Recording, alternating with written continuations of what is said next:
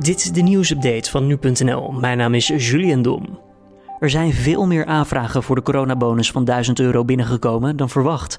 Daardoor zal de zorgbonus in totaal 800 miljoen euro meer kosten dan de 1,4 miljard die was begroot.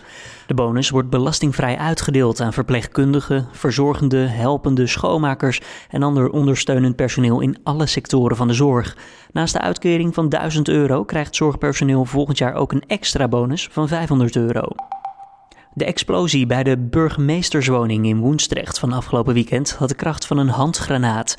Eerder werd er gesproken over een vuurwerkbom, maar de politie wil niet kwijt of het ook om vuurwerk ging. Bij het onderzoek wordt er rekening mee gehouden dat het om een gerichte actie ging. Niemand raakte gewond door de klap. Vaccinontwikkelaar Moderna wil voorwaardelijke toelating krijgen van het Europees Medicijnagentschap. Bij groen licht kan het coronavaccin van de farmaceut snel op de markt verschijnen. Het onderzoek bevindt zich nu in de laatste fase. Er zijn geen grote problemen aan het licht gekomen tijdens die testfase. Uiteindelijk zal de vaccinontwikkelaar 80 miljoen doses leveren aan de Europese Unie, met mogelijkheid tot nog eens 80 miljoen daarbij. Formule 1-coureur Romain Grosjean zal waarschijnlijk dinsdag het ziekenhuis mogen verlaten. Grosjean crashte zondag hard tegen de vangrail tijdens de Grand Prix van Bahrein. Zijn wagen brak in tweeën met een grote vlammenzee tot gevolg. Grosjean kwam er zonder zwaar letsel vanaf en liep enkel enige brandwonden op. Aankomend weekend wordt de coureur vervangen bij de GP van Sakir door de Braziliaanse debutant Pietro Fittipaldi.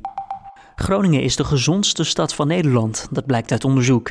Steden werden vergeleken op door het RIVM gestelde kenmerken. Denk daarbij aan onder meer voldoende buitenruimte, betere luchtkwaliteit, hygiëne en mobiliteit.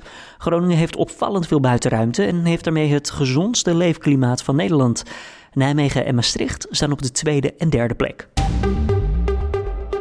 En dit was dan weer de nieuwsupdate van nu.nl.